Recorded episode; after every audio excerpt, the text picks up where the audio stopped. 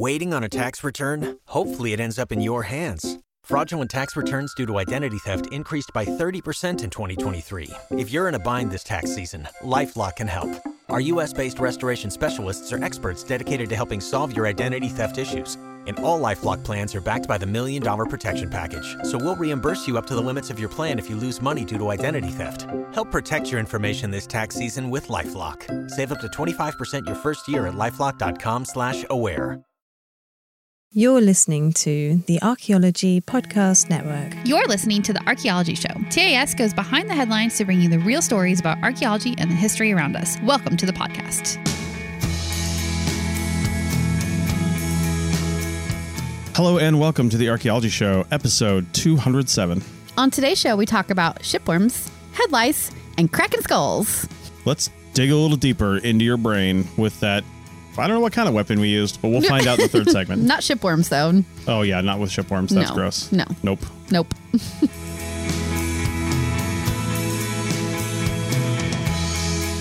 Welcome to the show, everybody. Rachel, how's it going? It's good. This feels weird because we missed a week. So I'm like, man. Yeah. I hope you guys enjoyed that episode last week. It was Yeah. really fun hearing the episode that I recorded with Paul because it's some really cool stuff they're doing out there. Yeah, definitely. And we had been talking about like maybe having Paul on the podcast. And then when you got sick, it just was perfect to just, you know, play your conversation with him. That's, I wasn't there, but that's fine. I didn't need to be there. Yeah, and I'm Yeah. still getting over a little bit of a cough, so Yeah. you won't know it, but I might be uh, doing some heavy editing on this today. Yeah. Whenever So. the finger comes up at me across the desk, Yeah. I know that means to stop talking so Yeah. that you can cough.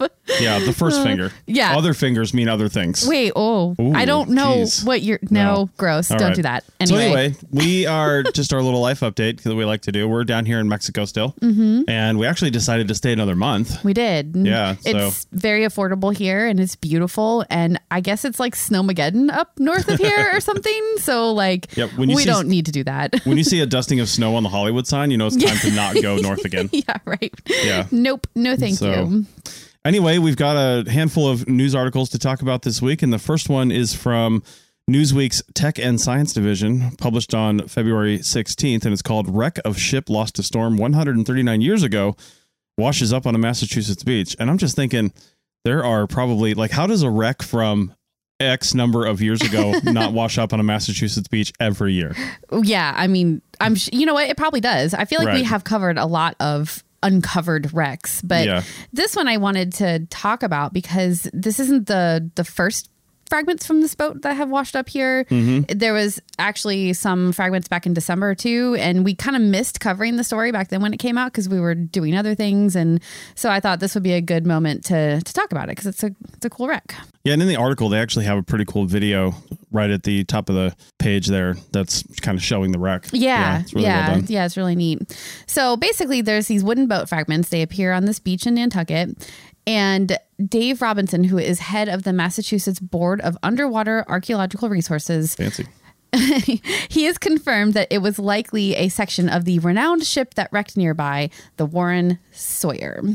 I mean, how does he know that? Does it say in the article? I can't remember. Um, it doesn't say, however, because those fragments had washed up back in December too. I think they've already done some research here, and whatever pieces these were were very obviously part of that same wreck, is what I understand anyway. Yeah. So. The Warren Sawyer was a schooner that wrecked on the Miacomet Beach in December of 1884. It was blown off course by severe winds while it was traveling from New Orleans to Boston. And, And, it was it was carrying a whole bunch of tea, right? So, oh wait, Uh, no, that would be a century earlier. No, Oh, yeah. no, this one was carrying a cotton.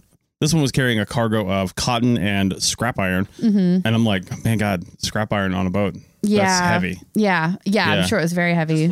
Displaced by the cotton, though, I guess. Yeah, but, uh, because well, you but know. cotton gets real heavy too when you Yeah, get a whole suppose it pile does. of it. Like it's Yeah. you know think about a stack of fabric that it gets heavy. So Yeah. anyway, um, the the ship was destroyed obviously, and the the cargo was lost, but. Silver lining, I suppose, is that the crew all made it ashore alive. So Mm-hmm. it's not one of those kind of tragic wrecks. Yeah, and I don't know if anybody's ever read Moby Dick. I read it a few years ago, actually. Yeah. Uh, actually, it's probably closer to like eight Yeah, or nine years actually, ago that at this a while point. ago. Yeah. it Yeah. Mm-hmm. was when we lived up in Sparks, I think, uh, Nevada. But Yeah. anyway, Herman Melville based his book Moby Dick on the Nantucket whaling industry, which anybody who's read that would be obvious. But um, and that was all dominant during this time period. Mhm, Yeah, so there's just a lot of boat activity going Yeah. on in this area for sure at that time period. Yeah. So the fragments have been very well preserved so far. And this is the main reason why I thought it would be fun to cover this story because it's like, why are some ships really well preserved and why are others just like husks that you can't even find anything of that fall apart? One reason why a ship might be well preserved and is the case in this particular situation is that after it sank, it was quickly covered in sediment on the bottom of the ocean, and that like layer of of soil, soil sediment, I guess sediment when it's in the ocean, Yeah. is what allowed it to be preserved and just kind of stay there. And mm-hmm. it's almost the same condition it was when when it sank. So that's really cool. That's kind of the I don't know, fortunate thing about shipwrecks is mm-hmm. they often happen in storms, and storms are turbulent times. And the closer you are to shallower waters, or mm-hmm. I guess the shallower water that you're in, the more that sediment is being turned up by the mm-hmm. tumultuousness of the ocean and the currents that are being created. Mm-hmm. And yeah, it'll just it'll it's probably a little loose down there anyway. Uh, yeah. Uh, and then when it's all just being th- tossed around, and after the storm settles, it gets You're just Covered up. buried. Yeah. yeah. and and what happens this i thought was so cool what happens if you're not if the the ship sinks and it's not covered in sediment Mm-hmm. is there are certain little critters that will get in there and start eating Always a little critter. i know there's always a critter so there's these things called teredo worms and they are they just like think that timber is delicious yeah. and they just get in there and start eating it. And you can see if you see a picture of wood that's been underwater that has like those little like wavy lines in it, that's from these like worms like boring their way in and just like eating their way through the wood. If you at this point do not think evolution is an actual biological process, just think about the fact that whatever substance has been created, including things we've made like plastic, there are organisms that will eat and digest plastic. Uh huh. Little, small, tiny microorganisms that have been maybe even developed. I'm not really sure.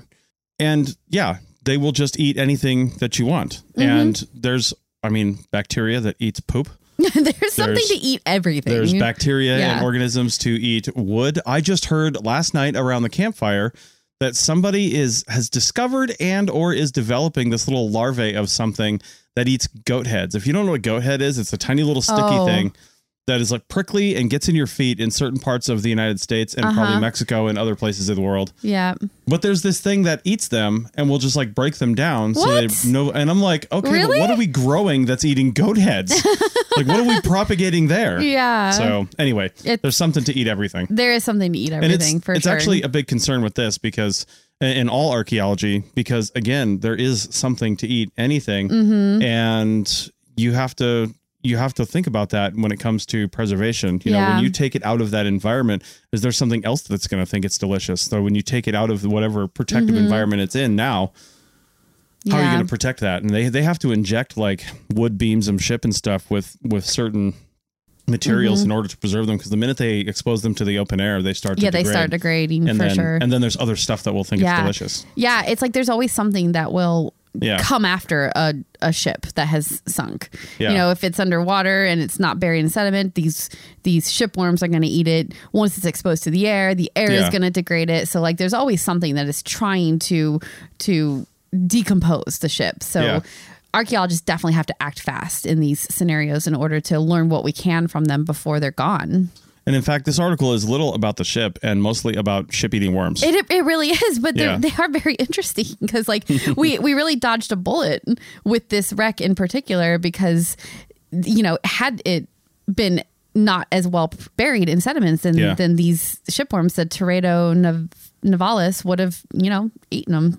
Yeah. they're like these little. It's actually um, they call them worms, but they're actually like a little clam species that that just sort of bore their way in there and and eat. Th- this is disgusting too. They can grow up to twenty inches long Nope. And they and they will completely devour anything in the water made of wood and that can include ship hulls sunken ships docks piers seawalls anything Big- anything Big pile of nope. yeah i know it's so crazy and as you can imagine these were particularly devastating in the era where everything was made of wood you know like pre 1900s ish that everything was wood back then you know Yeah. Of course, the British Royal Navy wasn't going to have any of it. that wasn't uh, sophisticated enough for them.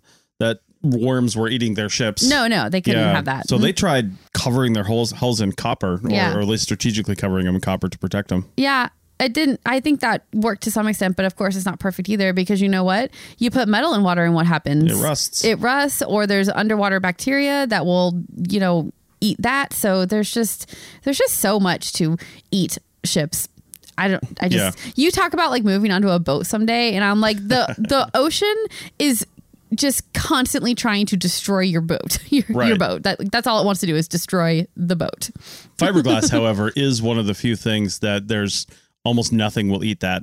You know, Mm-hmm. which kind of makes you think about that's true your own life living on fiberglass. But either way, yeah. yeah So Anyway, so all that's to say is that there's a lot of things that want to eat the wood. Yeah. So we've got this great preservation because of the sediment. And like you said before, it's, you know, the shifting ocean floor and storm surges will bury the ship, but then it's also what exposes the ship. Yeah. Yeah. And then Yep. the, the waves push it to shore, obviously, once it is uncovered, because if it's not buried and anchored to the bottom, then it's just going to roll Mm-hmm. on in. yeah, and if we don't get to it quickly, it can start decomposing, like we said earlier. Yeah. Once it gets exposed to the air, Mm-hmm. it's no longer, so to speak, protected by water. You know, I mean, Mm-hmm. Yeah. water will degrade it in its own way, and probably over time it'll just be gone anyway. Yeah. But it's much quicker when it gets exposed to the air. When it starts drying out, like Yeah. that's when that's when it goes. So and not only that, but it will start warping and deforming, and you Mm-hmm. won't see its kind of original shape anymore. Not that it necessarily has its original shape in the water either, because it will kind of inflate and balloon up as it Mm-hmm. gets waterlogged. But still, yeah. yeah, Yeah. So um, in this case, experts were contacted very quickly, and also they they knew what ship they were dealing with too because of the previous fragments that had washed up. So in this case, you know, conservation efforts were able to begin quickly, and they knew. I mean, it really is just like piles of wood. So, like in the end, I'm not really sure how much they can learn from that, but Yeah. at least whatever they could learn, they they started it quickly and they got it done. It's not always the case when a ship is washed ashore, a shipwreck, and then Yeah. is not found right away. Like in that case, you're going to lose that time. So yeah. And the cool thing is, you know, when they recover this wood, they can start to get an idea of the age of the wood, Mm-hmm. at least when it was cut down, yeah, using dendrochronology, because we have really good dendrochronological records around Mm-hmm. the world that that people have put together these lists and essentially if you if we haven't talked about this in a while dendrochronology is the science of essentially counting tree rings Mm-hmm. and not only counting tree rings but looking at the thickness of the tree rings to you know sort of match it up with other climatological cycles so if Mm-hmm. you have a really thick tree ring it was a it was a good year for growth on that tree so whatever that means for that tree and its environment you can kind of match that up with other climatological data Mm-hmm. sea core uh, you know lake core sediments stuff like that but once we you get this profile, you can look at this log. Now, now that's just when it was cut. There's nothing saying it didn't sit in a shipyard for 30 years and not get used on an actual boat. Mm-hmm. You know, but but at least we can say when it was cut, which should be pretty close to when the ship was built. yeah, Yeah, so that's pretty cool. and also where too, right? Because you've got Yeah, different well- species of wood. So Exactly. you know, if you have, if in this case they knew which ship it was, but if you have a shipwreck that washes up and you have zero idea where it is, where it came Right. from, when it is, any of that, you use the dendrochronology not only for the dating but also for the at least where the wood species is from, which might help you narrow Yeah. in on which ship it is because we have, I think we have fairly decent records of what ships wrecked when because Mm-hmm. merchants, you know, they they did a good job of tracking what happened with their boats. And also like the armies or navy and stuff too would would be doing a good job of tracking what sank and when and where. So you can yeah, our figure that out. our brains just want to keep a log when it comes to boats for whatever reason. I mean, I mean, even even people that live privately on sailboats and things like that. I mean, they always keep a log. Mm-hmm. It's like you don't keep a log. I don't keep a log in the RV. I mean, I do when we travel, with just Yeah, mileage yeah. and stuff, but that's Yeah. more for taxes than anything. But it's it's crazy. Yeah, So, we always seem to have pretty good information about what ship it could be. yeah. And and then you can narrow it down from there. So, Yeah. So between the log, the dendrochronology, you can start to untangle where this ship came from, much like our next article untangles the alphabet. We'll be back in a minute. You've worked hard for what you have your money, your assets, your 401k, and home. Isn't it all worth protecting? Nearly one in four consumers have been a victim of identity theft. Lifelock Ultimate Plus helps protect your finances with up to $3 million in reimbursement. Lifelock alerts you to identity threats you might miss. And if your identity is stolen, your dedicated US based restoration specialist will work to fix it. Let Lifelock help protect what you've worked so hard for. Save 25% off your first year on Lifelock Ultimate Plus at lifelock.com slash aware. Terms apply. Waiting on a tax return? Hopefully, it ends up in your hands. Fraudulent tax returns due to identity theft increased by 30% in 2023. If you're in a bind this tax season, LifeLock can help. Our US based restoration specialists are experts dedicated to helping solve your identity theft issues. And all LifeLock plans are backed by the Million Dollar Protection Package. So we'll reimburse you up to the limits of your plan if you lose money due to identity theft. Help protect your information this tax season with LifeLock. Save up to 25% your first year at LifeLock.com slash aware. Welcome back to the Archaeology Show, episode 207. We're talking about some news articles today. And this next one is a real head scratcher. I did I not like- see that coming. Just like the How did second. that happen? I'm about to take a sip of coffee. I almost spit it. Oh my god. Go, go ahead and sip your coffee. It's from uh, Smithsonian Magazine, published on actually November 10th, so it's not actually from this uh, this month or this week, but it was still pretty interesting. And we've been seeing it for a couple weeks now, and, and just wanted to talk about it. But it's scientists translate the oldest sentence written in the first alphabet, and it's inscribed on a Canaanite comb. And the words reveal a struggle with headlights. lice. Oh my gosh. So, yeah, it's a tiny ivory comb. The words read, May this tusk root out the lice of the hair and the beard. I know that sounds awful. I know it really does. Anytime you're like, oh, I want to be so, it would be so romantic to just go back in time to these time periods and like, Like- yeah, you better. then there's like, all of this. you're gonna you're gonna poop in a hole every day, and it's gonna be bad because you won't understand the food. There's no water. You'll have to drink beer all the time and wine. yeah. and you'll have head lice. yeah, Yeah. It doesn't sound great in some ways. I don't know how we survived it as yeah. people. I just remember like I'm sure you had this experience too. I think everybody did as a kid where like somebody in your classroom got lice and then like everybody had to like go through like the lice check Yeah. and we had like vinegar shampoo and stuff that we had to use. It was so gross. I've been through the lice checks, but I I don't ever remember getting it. No, I never got it. I never Yeah. did either. It was just it became like a thing Yeah. that you had to check because some, somebody in your classroom had it and it spreads Is that still a So thing easily. in school?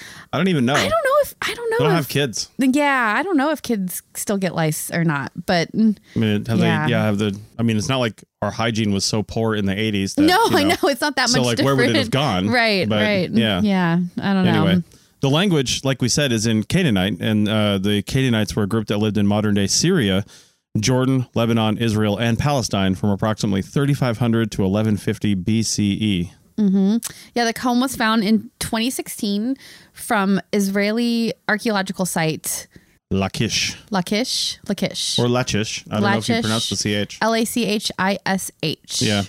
The letters were actually overlooked because they look like I mean, honestly, like you can see it because you know almost. there's letters. Yeah. Yeah, but it looks like just scratches on there that are kind of random. But they were overlooked until they were taking photos in 2021 and then saw them while zooming in. Yeah, and probably had better light, and they could like Yeah. use the shadow to really pick out what they were seeing. Yeah.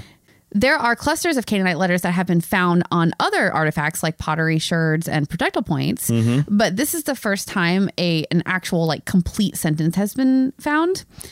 And that is important because the Canaanite alphabet is one of the earliest ones. It was developed approximately 3,800 years ago, and it became the foundation for ancient Greek and Latin. Yeah. The comb measures less than 1.5 inches wide and one inch high. I'm guessing there's a lot more to it. And this is just It's a fragment. well, I don't know. You can if you look You at the can kinda see pictures, it looks like edges. I think it Yeah. was just a small. I, it was meant for picking out lice. It wasn't necessarily meant for detangling. I think, right? yeah, it's just making my head scratch. My yeah, head itch. yeah, yeah. Yeah, it's made of ivory, which would made it a little more valuable import Yeah. to the area because they didn't have like a ready source of uh, of ivory. Yeah, but of course that was back when we would just take ivory off the faces of animals and use it for our own purposes. yes, but I don't think there's any animal. There's no elephants or anything that Not that I'm in that of. area. So I think it would have definitely been an import or a trade situation that got Right. the comb or at least not ones with tusks. Yeah, yeah, Yeah. exactly.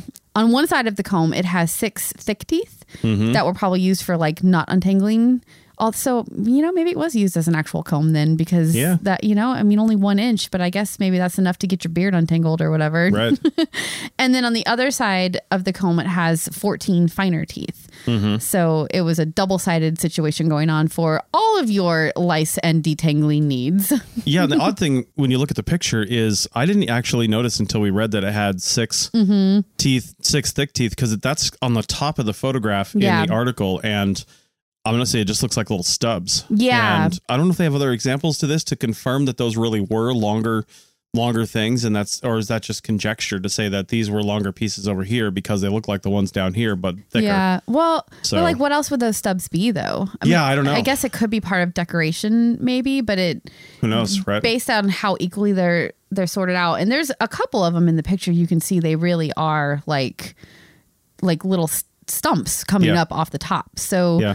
It would make the most sense that they were thicker. t- Mm-hmm. teeth on that side, but yeah, they are gone. They're mostly broken off, so you can't really say for sure what was going on there.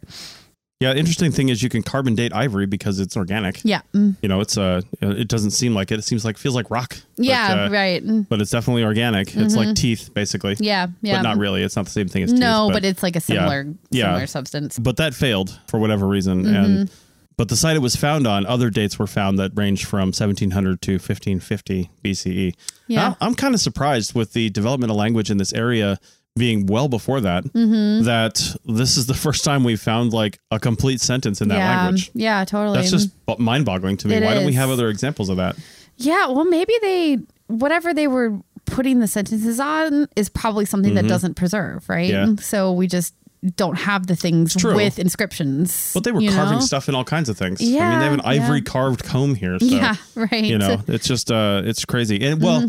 you know the thing is this was found six years ago mm-hmm. so what other kind of stuff is sitting in a box somewhere that has writing on it that's Mm-hmm. older or or from the same time period and we just don't know anything about it yeah, know? It's the thing that we talk about all the time that you don't know to look for something until you know to look for it, Yeah. right? And this sort of inscription that is really hard to see and might not look like inscription until you get a microscope on it or a really zoomed in lens, then you know it's worth like a reevaluation of any artifacts that might have this kind of thing on them. But then again, who would have thought a comb would have an inscription on it? That is such a strange artifact to have words on it, and yet here it is. So Yeah. you really never know what you're going to find and this is definitely like a really really special special artifact i'm not i don't usually and we try to be careful about not like revering artifacts right, Right, right. because artifacts are just this tiny little piece of the culture that they represent and what you should be trying to do is learn about and understand the culture that they Mm-hmm. come from and not just hyper value the the things that they made but in this case it is such a really special artifact that it, it Yeah. is it is worth you know valuing and also learning from. So it's cool. I just imagine a future where we've got intelligent nimble fingered robots basically. Because robots are coming around. There's robots in every industry just about uh, in one way shape or another. And i just imagine unleashing an army of robots into a lab or an archive basically and mm-hmm. just having them go through and you know clean and Yeah. and just reanalyze they could probably have eyes that could do photogrammetry and they could just you know do a thing and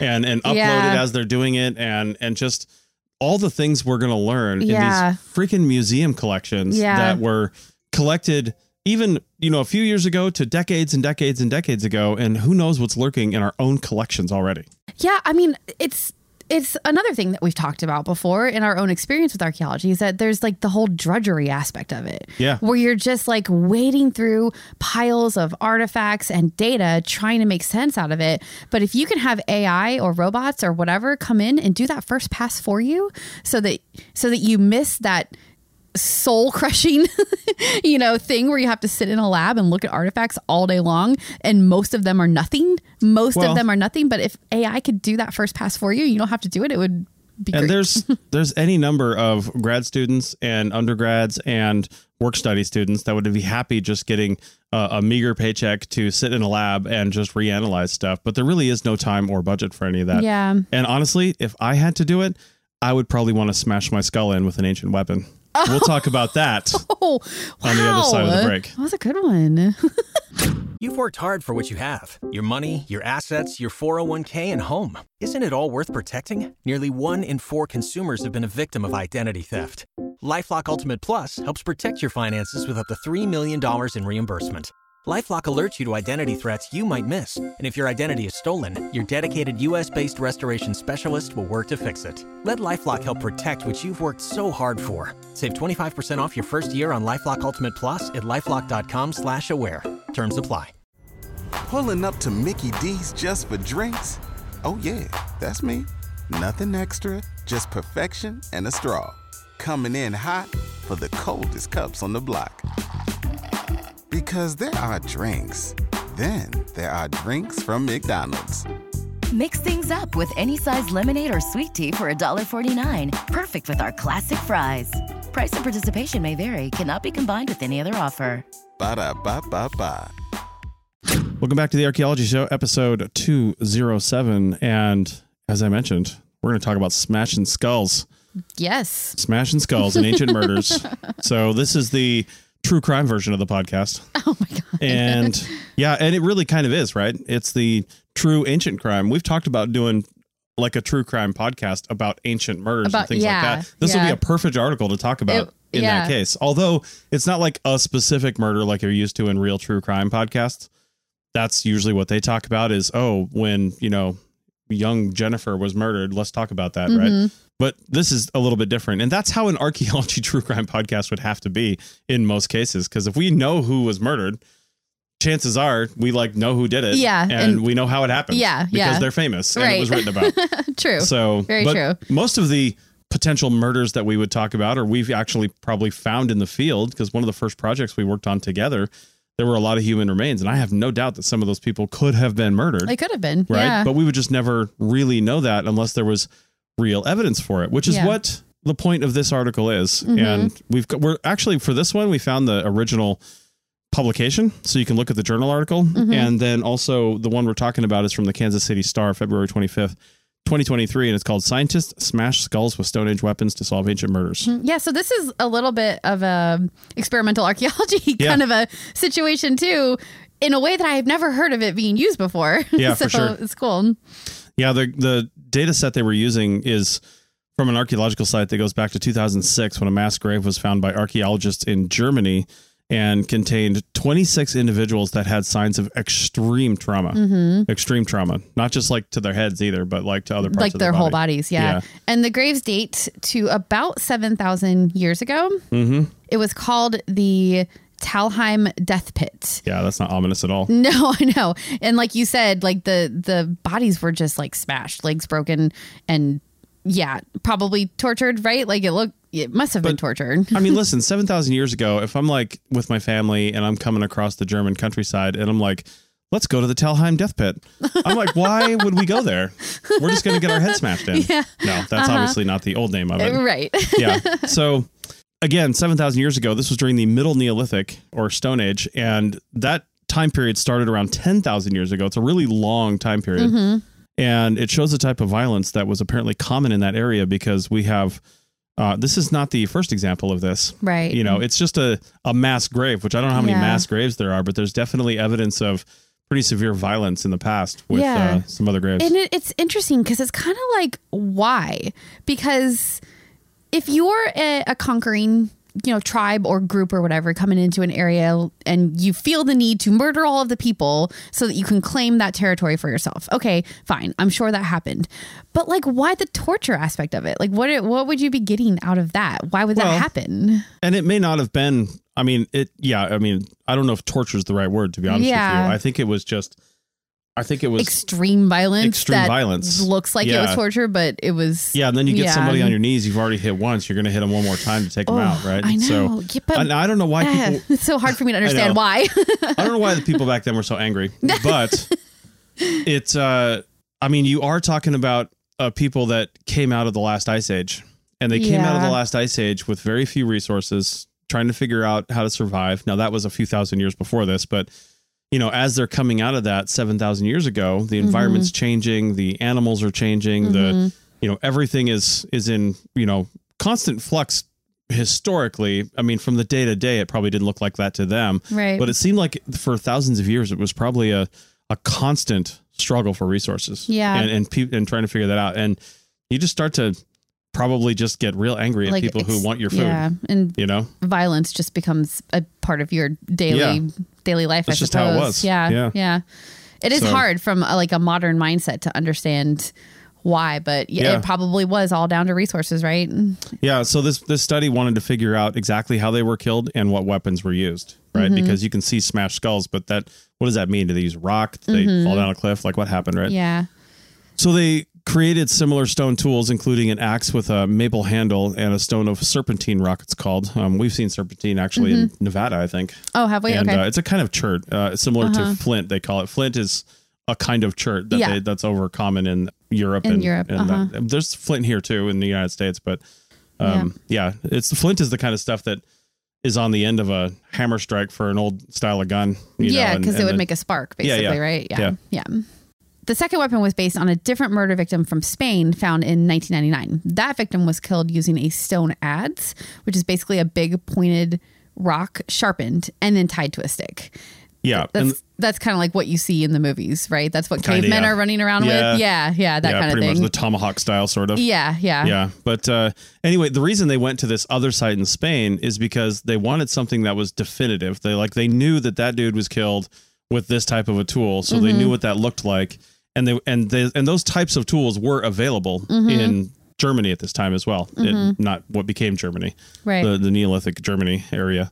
So they wanted to have uh, not necessarily a control, but kind of a control, you know, Mm-hmm. to see what was going on here. So they ended up creating skulls out of polyurethane, gelatin, and rubber skin. They were very realistic Okay, yeah. and would exhibit the same like fracture mechanics.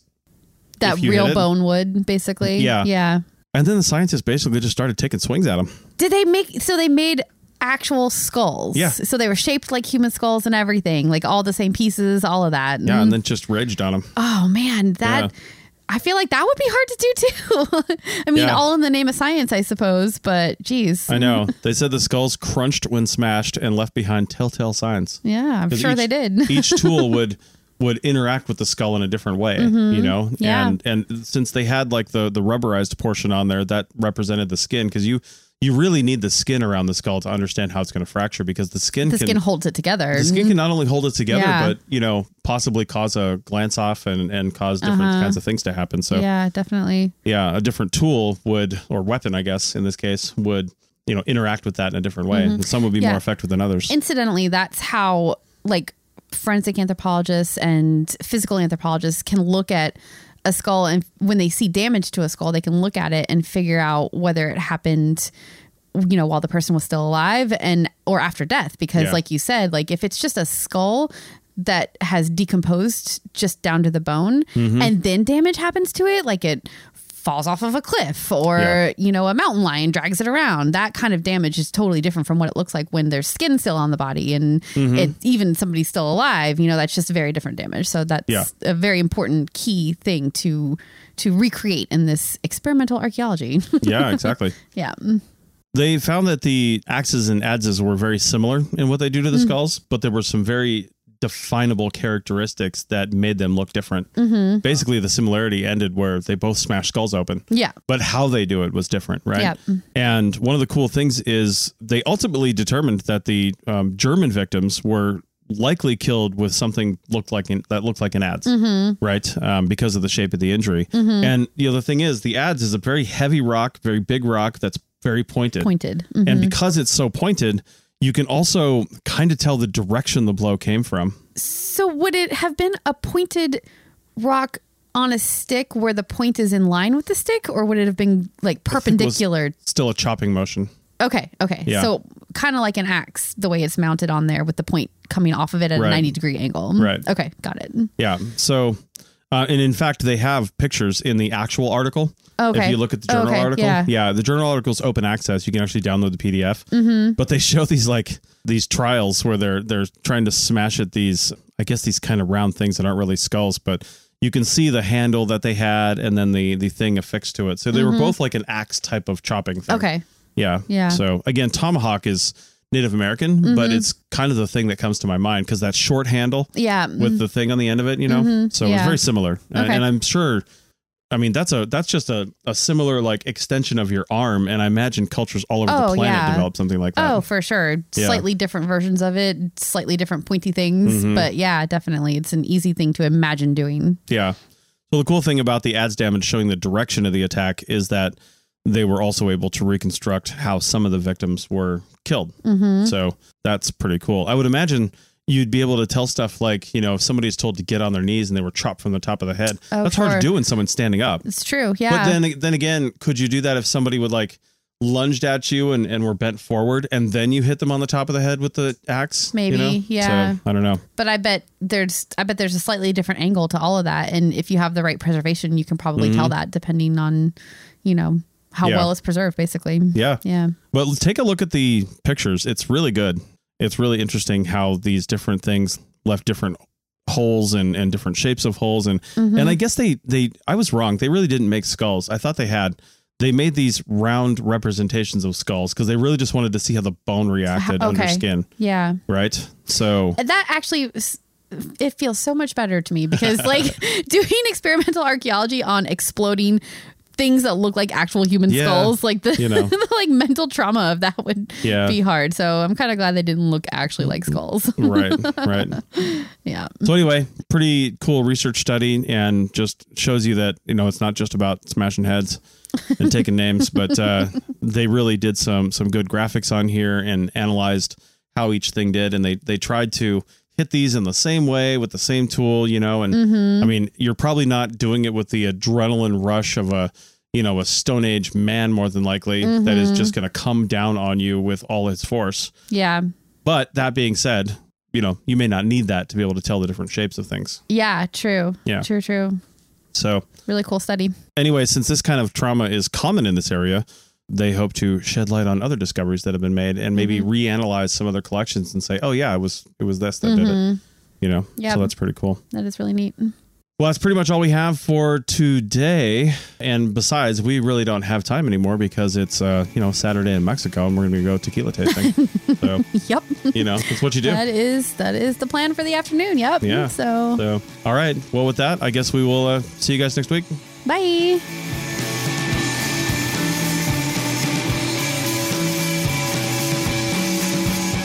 Thanks for listening to The Archaeology Show. Feel free to comment and view the show notes on the website at www.archpodnet.com. Find us on Facebook, Instagram, and Twitter at ArchPodNet. Music for this show is called I Wish You Would Look from the band Sea Hero. Again, thanks for listening and have an awesome day.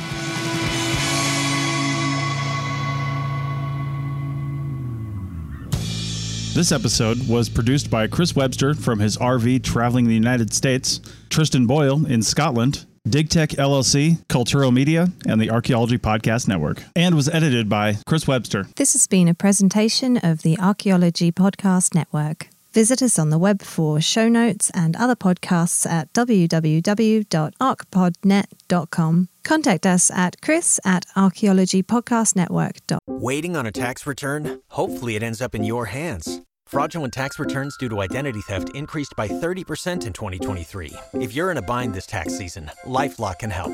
Our US based restoration specialists are experts dedicated to helping solve your identity theft issues. And all LifeLock plans are backed by the Million Dollar Protection Package. So we'll reimburse you up to the limits of your plan if you lose money due to identity theft. Help protect your information this tax season with LifeLock. Save up to 25% your first year at LifeLock.com slash aware. You've worked hard for what you have your money, your assets, your 401k, and home. Isn't it all worth protecting? Nearly one in four consumers have been a victim of identity theft. Lifelock Ultimate Plus helps protect your finances with up to $3 million in reimbursement. LifeLock alerts you to identity threats you might miss, and if your identity is stolen, your dedicated U.S.-based restoration specialist will work to fix it. Let LifeLock help protect what you've worked so hard for. Save 25% off your first year on LifeLock Ultimate Plus at lifeLock.com/aware. Terms apply.